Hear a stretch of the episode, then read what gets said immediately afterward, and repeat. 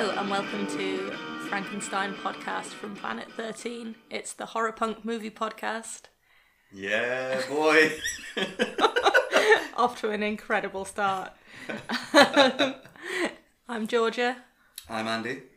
uh, and every week on this podcast, we're gonna uh, offer up uh, a pairing of a horror punk song and a movie uh, for your enjoyment. Think of us as your horror punk sommelier. I don't know what a sommelier is, but I like the sound of that. Yeah, okay.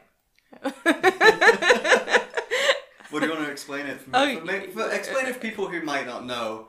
Not you, you do know. I I know a hor- horror punk smell smelly guy. A sommelier is the person at the restaurant who offers you a wine that pairs perfectly with what you're going to eat. Oh, So we are offering you a horror punk song that pairs perfectly with the film you're going to watch, or maybe the other way around. and we have got the des- dessert cart of horror punk songs. We've got the wine cellar of horror movies, Mm. and together we're going to bring you the perfect pairing of tart and sweet. Yep, you got it. You you can barely tell you're uh, you're winging it. And you can barely tell that I'm really nervous. Cool. Should we get into it? Yeah, let's get into it. So, what song have you got for us? Okay, so uh, this week uh, we are starting with a song by uh, probably the best known horror punk band. We're starting with a Misfits song. Uh, this one is from their 1999 album Famous Monsters. Uh, we're starting with Dust to Dust. I love that song. Yeah? It's one of my favourite songs in the world. Uh, I mean, what do you what do you like about it? Like, it's I off a mean- banger of an album. It's off Banger of the album. It is, I believe, the second track on the album, the second real track after Kong at the Gates. Uh, if, if my memory serves me correct, it goes from. Oh no, wait. Damn, hang on. There's Forbidden Zone, Lost in Space, then Dust to Dust? Or am I getting confused? Anyway, it's right at the start in this perfect trilogy of just rip roaring, fast, high energy punk songs. It's got Graves on vocals. I still can't choose between Graves and Danzig. I can't. I want them both. I want my cake and I want to eat it. But Graves is an incredible singer. And it's the most sing along. It's, it's Misfits at the perfect sing along best. Yeah, I am inclined to agree with everything you've said, but I'm actually going to uh, I'm going to make a statement. It's the first episode of the podcast. I feel like the first episode of your podcast is where you Do it. Get us cancelled right now. yeah. All right. I think that Michael Graves is so much better than Danzig. I have a lot of love for Danzig era Misfits, and I think that like Danzig's voice is really good and does some great stuff in that era on those earlier albums. I I think that Graves is kind of objectively a better singer, and the thing that I really appreciate uh, is just it's that this the Graves era of the Misfits is a little bit like less edgy on purpose. Yeah, the subject matter is definitely less edgy than some of the Danzig era songs. That is true. It's I mean, it's probably a little bit weird for me to be a big horror punk fan and also be like, oh, it's a little bit edgy on purpose. like, I I get that. I understand the concept of the genre, but I think this is probably going to be something that comes up loads in the course of us recording this series, right? When it comes to horror movies, I like things that are spooky, not things that are scary. And when it comes to horror punk, I like it campy. yes. I don't want to be confronted with the you know the worst excesses of what Danzig wants to bring to the music even though there's some incredible songs like Last Caress is a really good song I just don't really want to deal with its subject matter yeah, yeah. If someone, if I was going to show a Misfits song to someone who'd never heard them before, and who I was, you know, maybe I had to work with them or something, I probably wouldn't play Last Caress. I probably would play something like Dust to Dust, which, yeah. Oh, I know, but I was, I was actually listening to Astro Zombies um, this morning, and Danzig starts that song basically with a wolf howl. and it's magic. It is magical. But you, you are right. Graves is a phenomenal singer. I had the privilege of being able to watch Graves sing American Psycho and Famous Monsters in their entirety at a recent tour um, he did, which, you know, he, he did still have that magic. He still got that voice. Yeah, I'm, I'm, I love this song. Yeah, um, I guess this might be a moment to say something and we can decide to edit this out if we feel it's not really what we're going for, but like, in my mind, this is a death of the author podcast, right? Like, we enjoy the music, we enjoy the films, we are not going to get too caught up in is such and such a musician or such and such director or actor a good person? Have they done bad things? Yeah.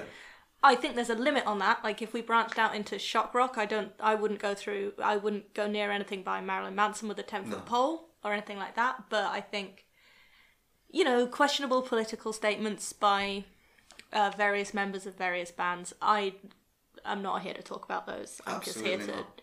appreciate the art. Yes, I agree, and I'm, you know, I yeah, I agree. I don't. I know, I know what you're referring to with Graves, and yeah, I don't. I just don't really want to get into that nonsense. To Yeah. be honest, exactly. Like we can just recognize that this is a guy who's made some music that is really important to both of us, I think, and who is a a great singer who's uh, certainly at one time an unbelievable showman. Like there's some of the early footage, like those sort of very late '90s, early 2000s gigs. Wow. yeah, high energy. He was with them for such a brief period of time. he was so young as well. Yeah. He was like 19 or something. I don't. I, I don't think he. It was maybe four years. I don't know. I'll have to look into it, but. So, what are we purring with this Misfit song, Dust to Dust? We've got our audio. It's our video. Well, I think I want. I think I want you to guess. Like it's a. It's a very straight up and down pairing. So, the, the song Dust to Dust, my interpretation of it, and the Misfit song on Famous Monsters aren't really. There's not much room for interpretation. They did sometimes. bring a lot of nuance.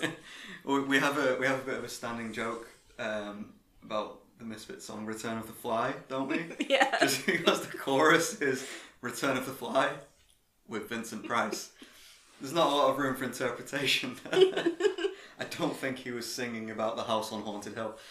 Um, dust to dust. yeah, so switch to dust. It's going to be Frankenstein. It's going to be Frankenstein. It's going to be the Bride of Frankenstein. Yeah, there it is. It's going to be the Bride of Frankenstein. So yeah, the our film pairing for this week is we are pairing Dust to Dust by the Misfits with uh, the 1935 black and white, uh, directed by James Whale, Bride of Frankenstein. Uh, Karloff returns. Karloff returns. Yes. Was it? I believe it was one. Was it one year after the original Frankenstein? Something like that, maybe two. I actually don't know off the top of my head. I think was the Invisible Man in between. Yes, possibly. Um, so no, it was a full four years after the original Frankenstein, and I believe that in the original Frankenstein, Boris Karloff was a complete unknown. Mm. And then with the Bride of Frankenstein, they the poster simply declared in huge letters, "Karloff returns." That was how much Universal believed in the fact that Boris Karloff could get butts on seats and could get people into the cinema. Well, he was a proven quantity by then as well because he'd been the mummy. He'd been the mummy, been uh, oh, I can't think of what the mummy's name was in No, those movies. me but neither. I want to say Imhotep, but that might be from the Brendan Fraser mummies. It was. It began with an A, I think. I'm not sure. Anyway, And- yeah, That's okay. getting off track. S- Do you we'll get around to the mummy? Are there any songs about the mummy? Maybe people Uh, could email us and let us know. Yeah, if you're listening to this, uh, why not let us know if there's a horror punk song about the mummy? I will say that I haven't found any in the course of my research. So, The Bride of Frankenstein. Bride of Frankenstein. So, we watched this fairly recently. Yes. I think we both probably have quite a lot to say about it. Yeah. My the thing I'm going to say first off the bat is that this is widely regarded as the jewel in the crown of the so-called golden age of Universal monster movies. Yeah. This is uh, out of all of the the so-called golden age monster movies. So, uh, Frankenstein, the Mummy, Dracula. Dracula, The uh, Invisible Man, you've already mentioned. This is one of the the the highest rated and sort of consistent, um, you know, uh, like reviews and stuff. It's their iconic uh, figurehead, isn't it, of the Universal Yeah. monster movies? And I watched it for the first time recently. Firstly, it was very much not what I expected. And secondly, I'm really surprised that it's highly as highly regarded as it is, which is not to say that it's bad, but having watched a lot of Universal horror recently, I don't think it's on the same kind of level as something like Dracula or even maybe The Mummy. It's it's very different. It, it feels more uh, a film made for the purpose of being a film. I know Dracula was a stage play that was essentially filmed. I might be wrong about that, but I, I do believe that Bela Lugosi played Dracula in, on, on stage, and it, it's a lot of static shots and a lot of big sets, as if mm. you're just basically watching a, a play. This one did it went in for that high impact. You know, it starts with the castle crumbling and there's special effects. There's debris falling, and you see the It's The- the, the the, windmill, right? Like The windmill, So it starts sorry. with the uh, the final. the end of Well, the, story starts with the end of the previous Frankenstein, How- but we haven't even talked about the previous Frankenstein. the well the framing device. That oh it yeah, actually Mary starts Shelley with, and Byron. Ma- Mary Shelley, Percy Shelley, and Byron sort of in a, on a rainy night together, and Mary Shelley basically sort of saying. Well, actually, I wrote a sequel to, to Frankenstein.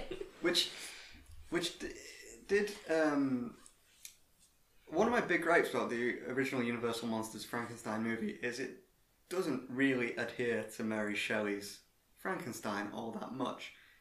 Um, the Bride of Frankenstein, which wasn't written by Mary Shelley, does have a lot more elements of the original Frankenstein novel in it, such as his encounter with the blind man in the hut. Um, and it's, it's, it's such a strange sort of pieced together film that is at once A Frankenstein, if you will. oh it is it is. It, it feels like uh, you know oh, I feel like I've not done my research coming into this. It feels like maybe the first sequel in Hollywood? I'm certain that that can't be right, but I know that James Whale was under a huge amount of pressure to make a Frankenstein sequel. The Universal bosses really wanted him to make it, and he refused for a couple of years. I think that's why there's that four-year gap. yeah Uh, and they he only agreed to do it once they gave him a lot of creative control, which is how the um the Mary Shelley portion ends up in it. right That was all sort of his vision. It, it does feel quite cobbled together. Mm. I mean, that scene, it feels like some scenes are included purely to get across new special effects they just figured out. The scene where the, the, the professor has tiny people in jars. Yeah, the homunculi in the jars scene. That feels like they just discovered how to do, I believe it was not green screen, but a kind of black velvet screen that the actors would stand in front of and they could make it look like they were really small and in jars. And it's, it's so inconsequential to the movie, it feels like it should be huge. The whole premise of Frankenstein is here is a man playing God. He has stolen cadavers, chopped them up, and pieced them back together to create life from dead corpses. And they kind of gloss over this other man who has created life and keeps it in little jars, and they do silly little dances and they've got crushes on each other and stuff. It felt I really could have done without just completely edited out of the film because it made it. It's like the film didn't know if it wanted to be serious or silly. Mm, which I think is quite uh, a, quite an era specific thing. I feel um, Una O'Connor, who's also in The Invisible Man, does another turn as a sort of hysterical ha- housemaid named Minnie, Yeah. uh, and she's very much in the sort of comic relief mode. Yeah, the character of Doctor Pretorius, who's this other mad doctor, is really interesting in the film. Like, uh, so in the the original Universal Frankenstein, firstly, Doctor Frankenstein is not Victor; he's Henry Frankenstein Henry Frankenstein. because they thought that Victor would be uh, too unsympathetic or something. But you know, he um, he is a more heroic figure in a way in this one in Bride of Frankenstein, even though he's still making terrible decisions and generally. Yeah, uh, he's he's caused all this misery. He's yeah. But he gets kind of a happy ending. He survives and he gets to marry his fiancee and Yeah. It feels a little bit movie made by committee. Well, it probably wasn't, but it has that kind of.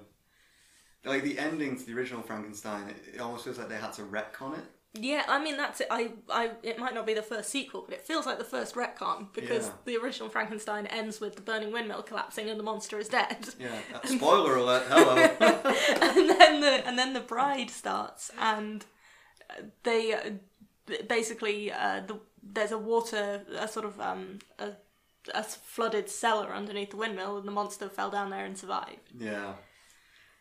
Speaking of the monster, we haven't really touched on the monster much. No, and there's another thing that we haven't touched on. Well, given the amount of screen time she gets in the movie, that's fine. yeah, Much like Mr. Whale, we'll leave her to the end. yeah, um, the monster yes, returns. yeah. Karloff returns. Um, what did you think of the monster in The Bride of Frankenstein? Did you feel sympathy towards him? He... I mean, perhaps less so than I did in Frankenstein. I feel again this is this is relates to what you just said about how they they almost didn't know if they wanted it to be silly or not.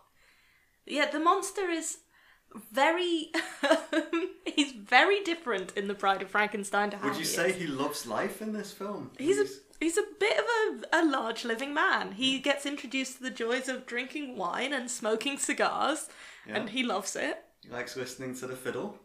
He does. Doesn't like fire. Still Sti- not keen on fire. Still not keen on fire. One of the things that really affects Karloff's portrayal of the monster in this one is that they have him speak. And it affects his portrayal of the monster in two ways. The first one, obviously, is that, uh, it, as you've actually said, it's truer to the book. The monster learns to speak uh, and is actually really articulate in the book, but in the films, he's much more sort of like fire bad. uh, but when he when he can speak, it really changes the character and in a way makes him more sympathetic, but also a little bit uh, more of a complex character, I suppose. The other way in which Karloff having to speak in this film changes the portrayal of the monster is that he had to put his false teeth back in. So Oh. so that's why the monster's face looks really different. So he doesn't have the sunken cheeks. Yeah. He had like partial bridge work on the top, on his top jaw, I guess. You're more of a tooth expert than me. Uh, but yeah, the sort of. Don't provide any context for that whatsoever. I won't. um, so yeah, like that very iconic gaunt look from the first film is is sort of his physical facial features, but because he had to talk in this one, he couldn't take his bridge out. So this monster's got like a fuller face. right. He's also um they did they didn't use the exact same makeup effects. They Yeah. they added more bits to make him seem more burnt, having Yeah. survived the windmill fire. he had like singed hair, didn't he? Yeah. Oh, I noticed that. There's some cool attention to detail in it. But yeah, how did you feel about the monster in this one? I agree with you. I think they made him talk a little bit too much because the the final lines, Mm. "We belong dead." If I feel like it's so impact, it is impactful anyway. It, it sends chills up your spine when you hear it. But if they had him say less during the movie, I think hearing him say that at the end would have really been a, a gut wrenching, like, oh wow, like moment. Uh, yeah, I don't know. He there's a lot of I feel like this film created a lot of the tropes, a lot of the genre tropes that we see lifted from Universal monster movies that have become ingrained not just in in media and parody, but also just basically in our psyche. And the portrayal of Frankenstein monster in this has created some pretty uh, some tropes that are used to sort of diminish the credibility of monster movies. And I can see that they do exist for a reason because there's a lot of just shambling around and grunting and groaning, uh, which you're going to get in a Frankenstein movie, but it felt like there was just too much of it. They, it felt to me like in 1935, some studio executive did sit down and say, people want to see the monster, the monster sells tickets, get the monster on screen. You know, if the monster's not on screen, the characters should all be asking, Where's the monster?" so you get a lot of the monster in this. And it may be too much. Maybe too much. I feel like this is where we start to get a glimpse of all those Frankenstein sequels without Karloff that are uh, just around the corner that sees a fatigue and a burnout on Universal monster movies. And that eventually leads us to the sort of Abbott and Costello, you know, the studio that made those films, producing these films that openly parody them. Yeah, this is that. I feel like this is the start of that, but it is. I mean, look, I- my heart. I love Frankenstein. I love seeing that monster on the screen. I would have liked to see the bride more. That's exactly what I was going to say. Having said that we see a little bit too much, perhaps, of Karloff's monster, uh, Elsa Lanchester's bride is not in the film. It, she, she's more or less in about the last six minutes. But what a six minutes! I mean, it is the absolute pinnacle. It, that the whole portion in the tower with Doctor Pretorius and Henry Frankenstein and the monster and the bride, I can see why that scene, Yeah, that portion, is considered this kind of highlight of the Universal monster movies. Got some really cool effects. The set is awesome. Oh, the sets! I, the sets are incredible. We, that is a true golden age of sets and set building and set design. The the way that the lightning comes down this kind of central mechanism, and it's just huge. And you're just looking at it thinking, how did they build? How big were these lots? These back lots that they filmed this stuff on? How big were they? They must have been like aircraft hangars. Did we have any seen that set moments watching this one? I think there might be a Dracula set reuse in this. The, was it the the crypt of Dracula was used with Doctor Pres- Doctor Pretorius? And the Um, monster, yeah, there's, Those those columns and like arches seem to have been reused. I think. I think so. We, uh, I mean, I love a scene that set. Yeah, me too. Me too. I think um, the woodland that the Frankenstein's monster is chased through was later reused in the Wolfman. Yeah, if it if it wasn't reused, it's very similar. Yeah. Um, Um, oh yeah, and the bride. Uh, who was the actress called? Sorry, Elsa Lanchester. Elsa Lanchester's portrayal of the bride. The juxtaposition between Boris Karloff's lumbering, uh, not not really a brute, but kind of clumsy, childlike monster hmm. who's developed his slow speech, and he's he's the tallest guy in the room, and he's big, heavy feet. And rrr, rrr. Elsa Lanchester with this kind of like a hummingbird or like a wasp or something. It's very, very quick, rapid movements, constantly looking around the room as if she's she's seeing everything for the very first time. And there's a a tense. She's like a coiled spring. Is that what they say? uh, yeah, a, a very sort of dancerly portrayal as well, Yeah. Uh, con- especially considering that she's on stilts for the performance. Yeah, yeah. But it, straight away, she makes it seem like she's an otherworldly thing. She is different from humans, and uh, done in a way that I've I actually haven't seen that parodied. I've seen Karloff's Frankenstein monster parodied to death. You've watched a Scooby Doo cartoon or, or anything, you've seen that arms out, lumbering. "Rrr." I don't really see the bride's portrayal. I've I wonder if in part that's there's just not enough to go on. Yeah. People will sort of know the Bride of Frankenstein as this iconic figure. Uh, you know, whenever I think about sort of um, horror movie parodies and stuff, I do think I think about The Simpsons, you know, Yeah. Treehouse of Horror and stuff, and I know that like Marge is dressed up as the bride Yeah, they, they do the Um, look, because the hair, yeah, the, you'll see the look. But not the There's al- there's almost not enough in the characterization. It's not she's not on screen long enough for you to really.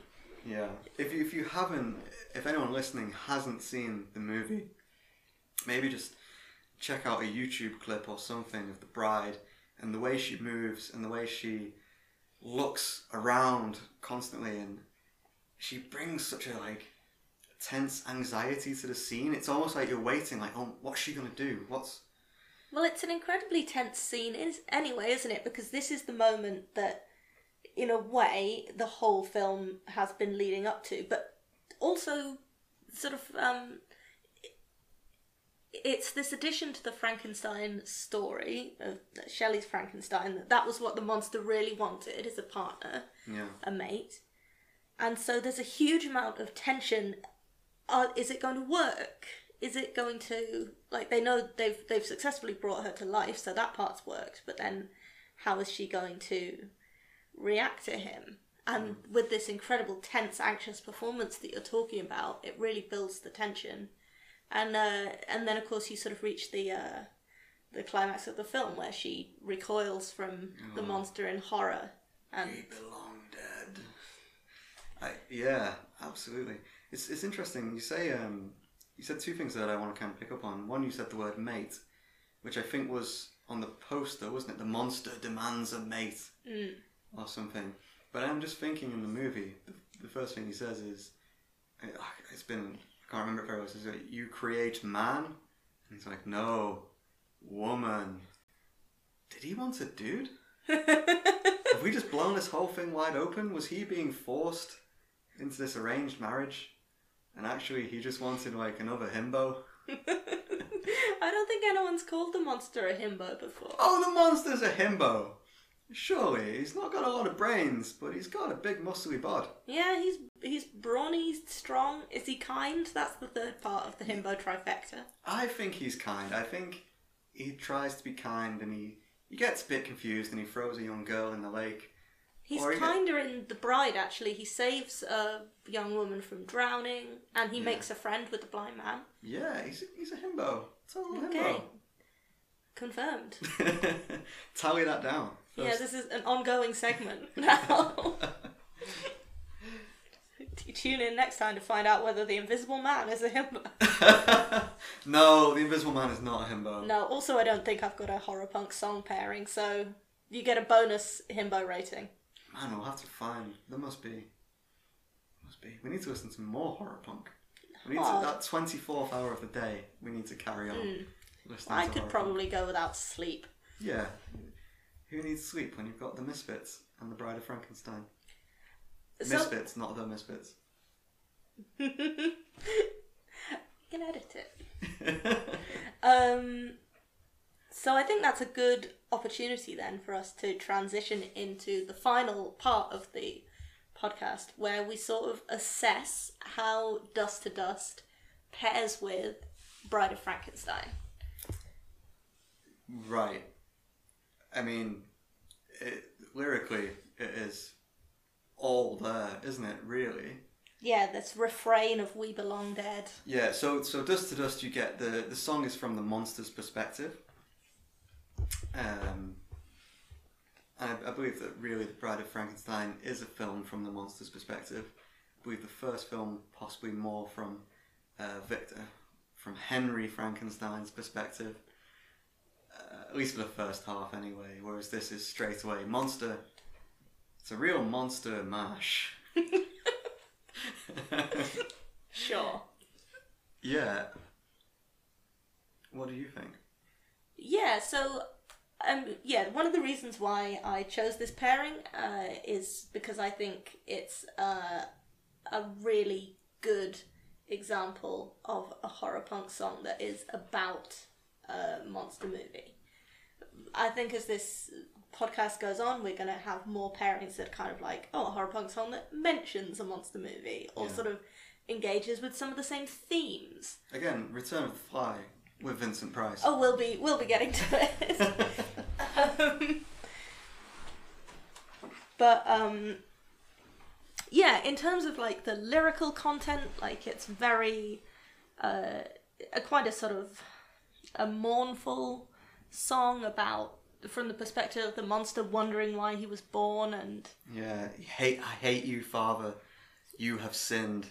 Why did you let this life begin? Like, wow, that is it's pretty. They they've watched Bride of Frankenstein and they've they've got it. yeah, which you cannot always say when it comes to a misfit song about a film. Sometimes they've just heard the title and run with it. In the chorus, it does say, "My name's like the kiss of death," but I don't believe he ever gets a name. Maybe that's what it means. Like if you heard his name, that's it. It's over for mm. you. And it the the song sort of is really about the climactic moment of the film where the monster pulls the switch that destroys the tower with him, the bride, and Pretorius inside. So dust he he utters the the very famous line "We belong dead" and then destroys the tower. And in the in the chorus of "Dust to Dust," it's uh, with these final words: "I pull the switch and we turn to dust." So I think that this is like a very direct interpretation of the film. I think it's uh, it goes beyond just being inspired by the film to being like a song that really uh, engages with the with the film directly and with its themes and characters and ideas. Yeah. It's got the energy of the film as well, I think. It's got that kind of furious energy to it. You, you, I feel like the monster's anger. When you watch The Bride of Frankenstein, from the opening scene, you kind of know you're not going to get a happy ending for the monster. He's on a, a oh, not, not necessarily a downward spiral, but he's on a collision course. And when he gets to Henry Frankenstein, dust to dust, you know? Yeah. And It's got that kind of energy to it. It's such a good, fast paced horror punk song. Um, really like the production on Famous Monsters, the way the guitars have a kind of beefy but almost pushed back sound to them. Like, it allows it to be fast without being abrasive. Um, yeah. I mean, this isn't the only horror punk song about the Bride of Frankenstein. That is true. That is true. There is. Are you thinking of who, who we named this very podcast? The titular band. The titular band, indeed, Wednesday 13's Frankenstein, drag, queens from Planet 13, uh, have a song called Bride of Frankenstein, which is a, bit a bit more of a liberal interpretation Yeah. uh, in some ways. I mean, a killer song. I think we could have done a whole episode about that as well. Uh, but it's not quite so atmospheric as just like a, a kind of like fun thrash it out. yeah, rip roaring. Yeah, thrash it out is the right word. Oh, I love I love the drag queens. They're so near and dear to my heart. If you asked me to put that song up against Dust to Dust, I do not know what I would pick. I can't pick between Graves and Danzig. I can't pick between the Misfits and the drag queens, the Frankenstein drag queens from Planet 13. Off to a bad start, maybe. I'll be I'll be the decisive one. The production on the drag queen stuff is so much more rough and ready. That it is, it does have that abrasive thing, which sometimes you want, sometimes It's you more don't want. punk. It is more punk. It's more And- DIY. Yeah, and you know Wednesday is just like a, very much a DIY guy. He is. He's inspiring. He's a real. He knows. He'll just do what he wants to do. You gotta respect it. Yeah, uh, and he also um, also references uh, the bride on a Murderdolls track. Uh, basically, this podcast is sort of a Wednesday Thirteen fan cast, but not really. Yeah, there's a bit of a love But yeah, fest. She uh, she also appears in B movie Scream Queen. Beam. Yeah. Along with Vampira, Yep. Elvira, Yep. Morticia, I think so. and Lily Munster. My Lily Mon. Yeah, yeah. Haha. oh man, I'm gonna listen to the Murderdolls after this. Yeah, yeah. Dust to Dust, I, I think encapsulates the Bride of Frankenstein perfectly. It's it's a great example.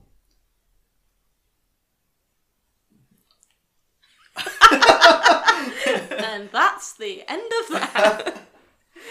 All right. So, uh, if you have enjoyed this pairing of a horror punk song with a film, why not tell us about it? You can subscribe to our podcast wherever you listen to your podcasts. You can follow us on Twitter. That's at Planet13Pod. You can find us on Instagram. Planet underscore thirteen underscore podcast, and that's the number one three. Yeah. On Twitter, we are at Planet One Three Podcast. See, I'm so glad. Are we using our real names? Uh, yeah. I'm so glad that Georgia has got this stuff down. I am a bit of a caveman when it comes to this stuff. I have only just figured out that you can turn the volume up on your TV to listen to movies with sound, which is great. Which has really changed the game, actually, for the Bride of Frankenstein. Edit this bit out. you're, you're editing these. oh goddamn! Uh, and I guess we need some kind of outro line. What about We Belong Dead? Oh, until next week. We belong dead. I like that. Does that sound cool? We can change it. You know, next week we'll have something else. Yeah, that would be pretty cool. Um, yeah, depending on what the film is. So if you have ideas for a pairing of a horror punk song and a movie, why not let us know on our socials? Uh, tell your friends about us, Please. and until next week, we belong dead.